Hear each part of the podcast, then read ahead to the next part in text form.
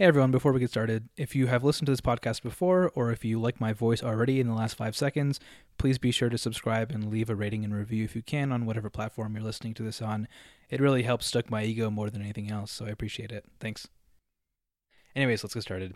So, I wanted to start off by talking about um, just like slow days. I had a pretty slow day yesterday. Um, for those of you that are new to the show, I'm in this dedicated period of studying for this big exam that's coming up soon and uh, I've been trying to really grind out a lot of hours of studying every day, but you know it doesn't always work out. So uh, yesterday was a bit of a slow day. It's it's one of those things you know where it's it's hard to really know why it's a slow day. It's just kind of one of those days where you get up at six and you and you're like, yeah, I'm going to conquer everything, and then you can't physically get out of bed until like ten thirty. so you've by that point read all of Reddit twice, and um, you know, you just need something better to do and you're so bored that you have to get out of bed. So that's kind of what happened yesterday. And it was just a slow day, you know. Um, one thing that I found, I don't know, I, I've been putting a lot of, a lot of uh, energy into trying to eat healthy and trying to, you know, keep up my strength by eating healthy.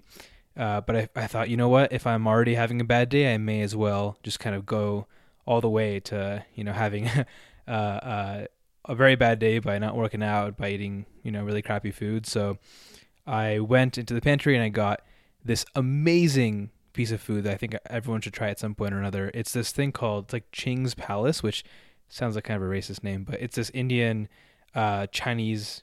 Uh, it's like an Indian Indo Chinese ramen brand called Ching's Palace or Ching's Place, I think, and they have really really good instant ramen, and it is so spicy. Like I ate it like, like I knew like I've I've had it before. I knew I know how spicy it is, and I I just needed it because I know that as soon as I, you know, made it and then slurped it up as fast as possible because I was so hungry, that I would just start sweating and coughing, and it it really felt like. Uh, a sweat lodge almost without actually there being any any steam around me. Sorry if that's offensive to anyone, uh, but it really did feel like a sweat lodge, and it, it was actually quite clarifying. You know, I, I, I feel like you know I had all my all my sinuses got drained out. I was really sweaty, and it really did wake me up quite a bit. So it's really good. I would, I'd recommend Ching's Ching's Place. I think it's called. Uh, to anyone, if you go to the Indian store, it's right next to the Maggi and all the other Indian instant ramens. So good, so so good. Uh, I think it was also kind of a slow day because of the news of, of Anthony Bourdain's passing. I don't know. I'm sure many of you have heard at this point that Anthony Bourdain, I, I think it was yesterday, maybe day before, he um, died. Um, he, he actually died by suicide, and I don't know. I I'm I'm sure this is true for everyone, but for me especially, when I hear about these kinds of things happening, especially to people who are so well regarded. Um, obviously, death and suicide is a tragedy no matter who it is. But in this case, when it's someone who's so highly regarded, who's considered so successful, you know, and so you know beloved by the community more than just for his success, but for his personality and for his kindness uh, and just general well well beingness, it's always hard to you know hear that and to uh, you know to to go on go on your day without it somehow affecting you. So it, it definitely affected me to be honest, and um, I think people should maybe talk about that more. Like it really does affect you. Like even if uh, the way that you express it is by you know showing remorse and, and showing sympathy, it still does you know affect you at a at a deeper level than just affecting your actions for that day. It, it did definitely affect me emotionally. Um, so yeah, that was really sad. I I personally never really uh, watched or listened to any of his stuff, but I know that a, a lot of my friends and loved ones were huge fans of his, and uh, I know it, it definitely affected them as well when they heard about the news. So my condolences to anyone and everyone who's ever known him, because it definitely seems like a huge loss for all of us. Um, it, if I may talk about something that for me has been kind of ag- aggravating and infuriating, and I'm sure plenty of people have been infuriated by this in the past, but it's uh, Dr. Oz, man, Dr. Oz. He I mean, I'm sure everyone knows he has this TV show, and I think he does like other social media style stuff as well. But he basically is a very well regarded cardiothoracic surgeon who uses his uh, uses his qualifications to peddle snake oil. Essentially, like he'll have all kinds of weird alternative medicine, not science based medicine stuff on his show all the time, and effectively, uh, you know lend credence to these sometimes dangerous uh, concepts And I guess for him, what he gets out of that is a good show that a lot of people watch, which gets him a lot of money. And I, I don't know. So he, the uh, the reason why people are mad at him this time, this is one of many times, uh, is that yesterday or I think maybe two days ago now, he posted this tweet that says, "quote For centuries, we have used astrological signs to examine our personality and how we interact with those around us. However, these signs may, may reveal a great deal about our health as well. Discover what your astrological sign can tell you about your health." So basically, he is advocating for astrology, not astronomy, astrology as in horoscopes, as uh, a valid, uh, as a valid like insight into medicine. Which, come on, man, you're better than that. You're you're better than that, Doctor Oz. You are a very well educated, well, well uh, liked, and highly credited cardiothoracic surgeon. You're an incredible doctor, from what I understand.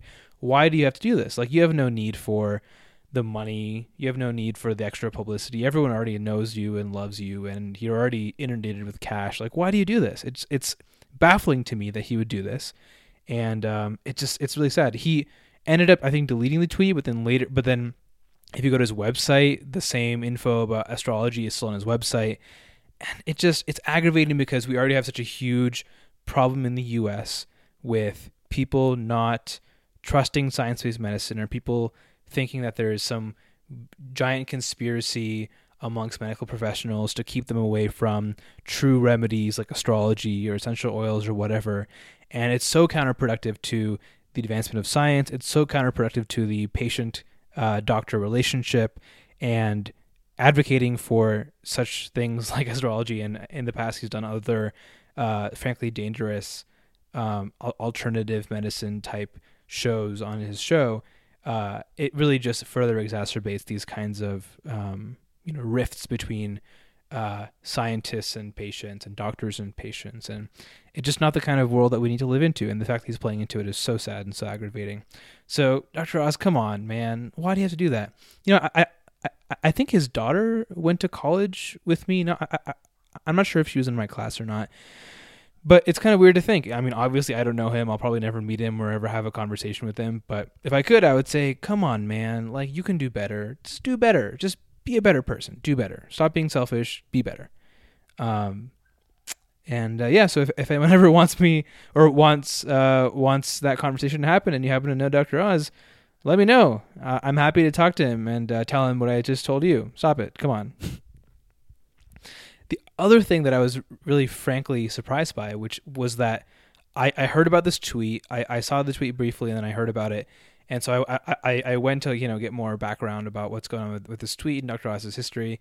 And the article that I found that was actually really useful was on this site called iflscience.com, which stands for I freaking love science.com, uh, which I believe is like a, an offshoot of that one Facebook group where people would post like cool, fun science facts. And honestly, this I, IFL science, both the Facebook group and the website, have largely been like so useless and so clickbaity. But I was very pleasantly surprised. Like this website actually gave me a lot of good information about the context of Dr. Oz and him peddling this kind of nonsense. The the actual tweet, some of the, the the initial responses to the tweet, it actually was really good journalism. I was very proud of them. So you know what, IFL Science, I'm sorry for doubting you. Uh, if you were to do more of these kinds of uh, articles and, and, and few articles about which boner pills are the most effective or whatever, I would maybe uh, respect you more as a publication. So maybe do more of these, and I would I would really like to see that. I would maybe even recommend your site if you were to, uh, you know, have have more high quality publications like this. So yeah, yeah. So Doctor Doctor Oz, it really it really really aggravates me because it's you you can't step out of the house these days without running into someone who is just convinced that doctors are evil or that modern medical science or even modern uh, uh, scientists are evil because they are keeping the truth of essential oils or the truth of like mercury treatments or pure silver enema treatments or whatever from the common man. It just it's so aggravating because as someone who really wants to, you know, hopefully one day uh, help develop therapeutics maybe it's sad to see that there's people who are working so hard uh, who are basically discredited all the time just because people buy into what are effectively conspiracy theories. So, anyways, I'll get off my soapbox about that for now. But that ugh, it really disappointed me.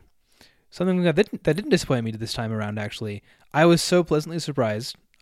Okay, honestly, I had mixed feelings about it, but I was pretty pleasantly surprised about it. the The chief of NASA, the, the head administrator for NASA, his name is what's his name here? Jim Bridenstine, Bridenstine, Bridenstine. He uh he has a history of being a climate change denier. He was, I believe, a congressman from Oklahoma originally, and you know, con- Congress people from Oklahoma. I'm sorry, people from Oklahoma, but historically, Congress people from Oklahoma are not the most pro science. They're not the most pro education. So he was a a pretty hardcore climate change skeptic or denialist, to be honest. And uh, I think he came out a couple days ago. I think it was um, three days ago now, and he was like, "Hey, uh, I changed my mind about climate change. I think that people, like humankind, is accelerating climate change." And the reason he gave is because, quote, he reads a lot. He was like, "Yeah, I read a lot, and uh, now I agree with it." And I'm I'm in two minds about this. Like, in on on one side, I'm glad. I'm glad that he is open minded enough that when he was flooded with the cornucopia of data that NASA has at its disposal that all uh, corroborate man accelerated climate change that he you know read it and eventually sometime I don't know how how recently he was appointed is probably at least six to t- six to twelve months ago he finally changed his mind uh, and accepted that uh, climate change uh, accelerated by humans is real. So that's great. I you know what major props to you, man. Major props to, to Jim Bridenstine, the NASA administrator, because that is not easy to do, especially when you're a Republican, especially when you come from a district where you had to, I mean, either believe or pretend to believe that uh, that climate change wasn't real and that it was a hoax, you know.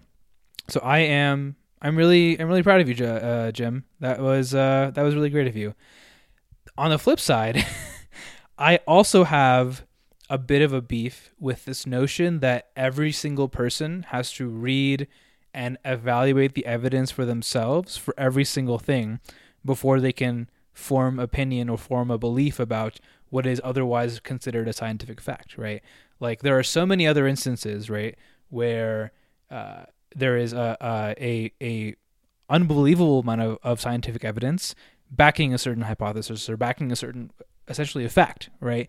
And people don't go around uh, reading every single article and every single piece piece of data uh, about that fact before they make a decision about it.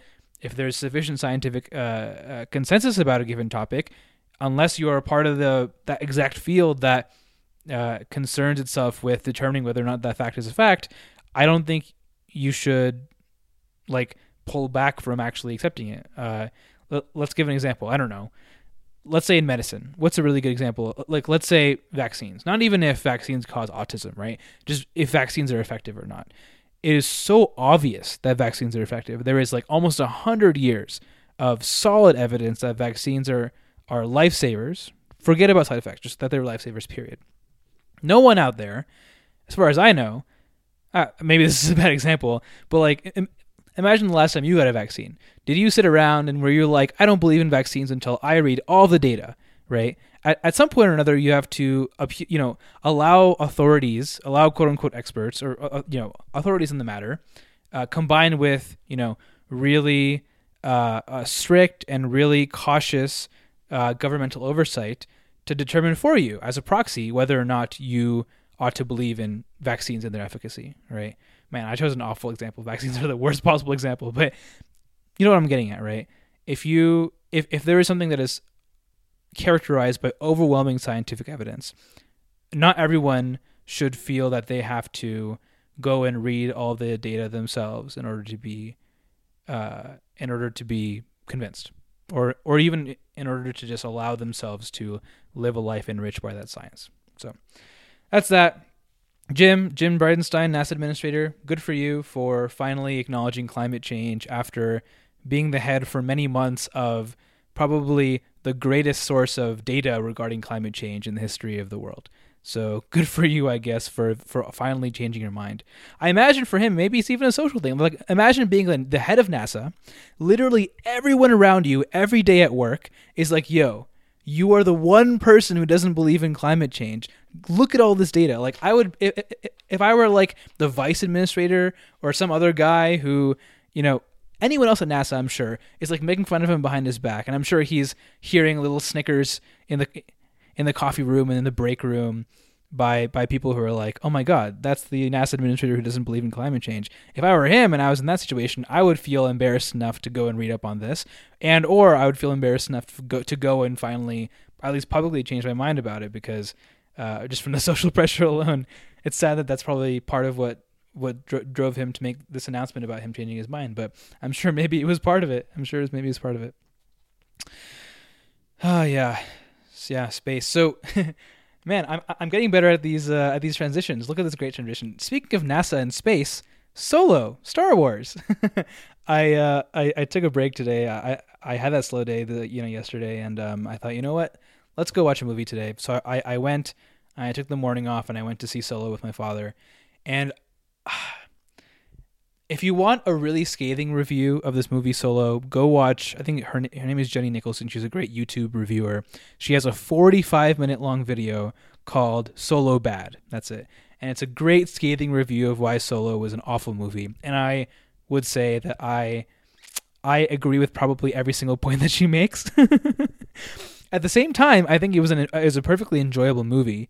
I my general hesitation with the movie in general is that it was wholly unnecessary. Like at no point like I can think of maybe two to three things that truly expanded the actual Star Wars universe um, in this movie. Otherwise, it was a it was a generic sci-fi movie that just filled in generic sci-fi roles with Star Wars roles, uh, like like known Star Wars people or known Star Wars settings or known Star Wars lore in place of the usual generic sci-fi lore. And that's the only reason why we give it a 70% on Rotten Tomatoes as opposed to like a 30%, which plenty of other generic sci-fi movies get. That being said, if you are willing to just go in with an open mind, just willing to go in as a generic Star Wars fan, which I am, I love Star Wars. I, I grew up on Star Wars. It is my favorite franchise. Uh, I loved it as a Star Wars fan. As a film critic and as someone who loves Star Wars more than just like a, a, a run of the mills fan, I hated it because, like I said, it was it was too generic. It didn't really contribute much to the lore.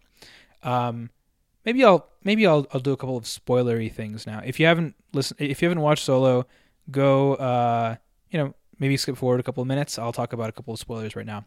I think my f- absolute favorite thing about this movie was that it talked about the Millennium Falcon a couple of times. Like the part about Han and Han and, and Chewie meeting, whatever.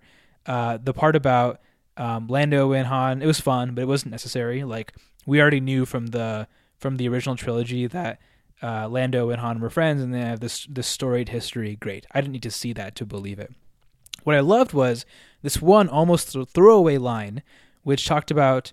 Uh, it was the first time that Han walks into the cockpit of the Millennium Falcon, where Lando's in the in the captain's seat, and Han says that his father used to build the same model of ship as the Millennium Falcon.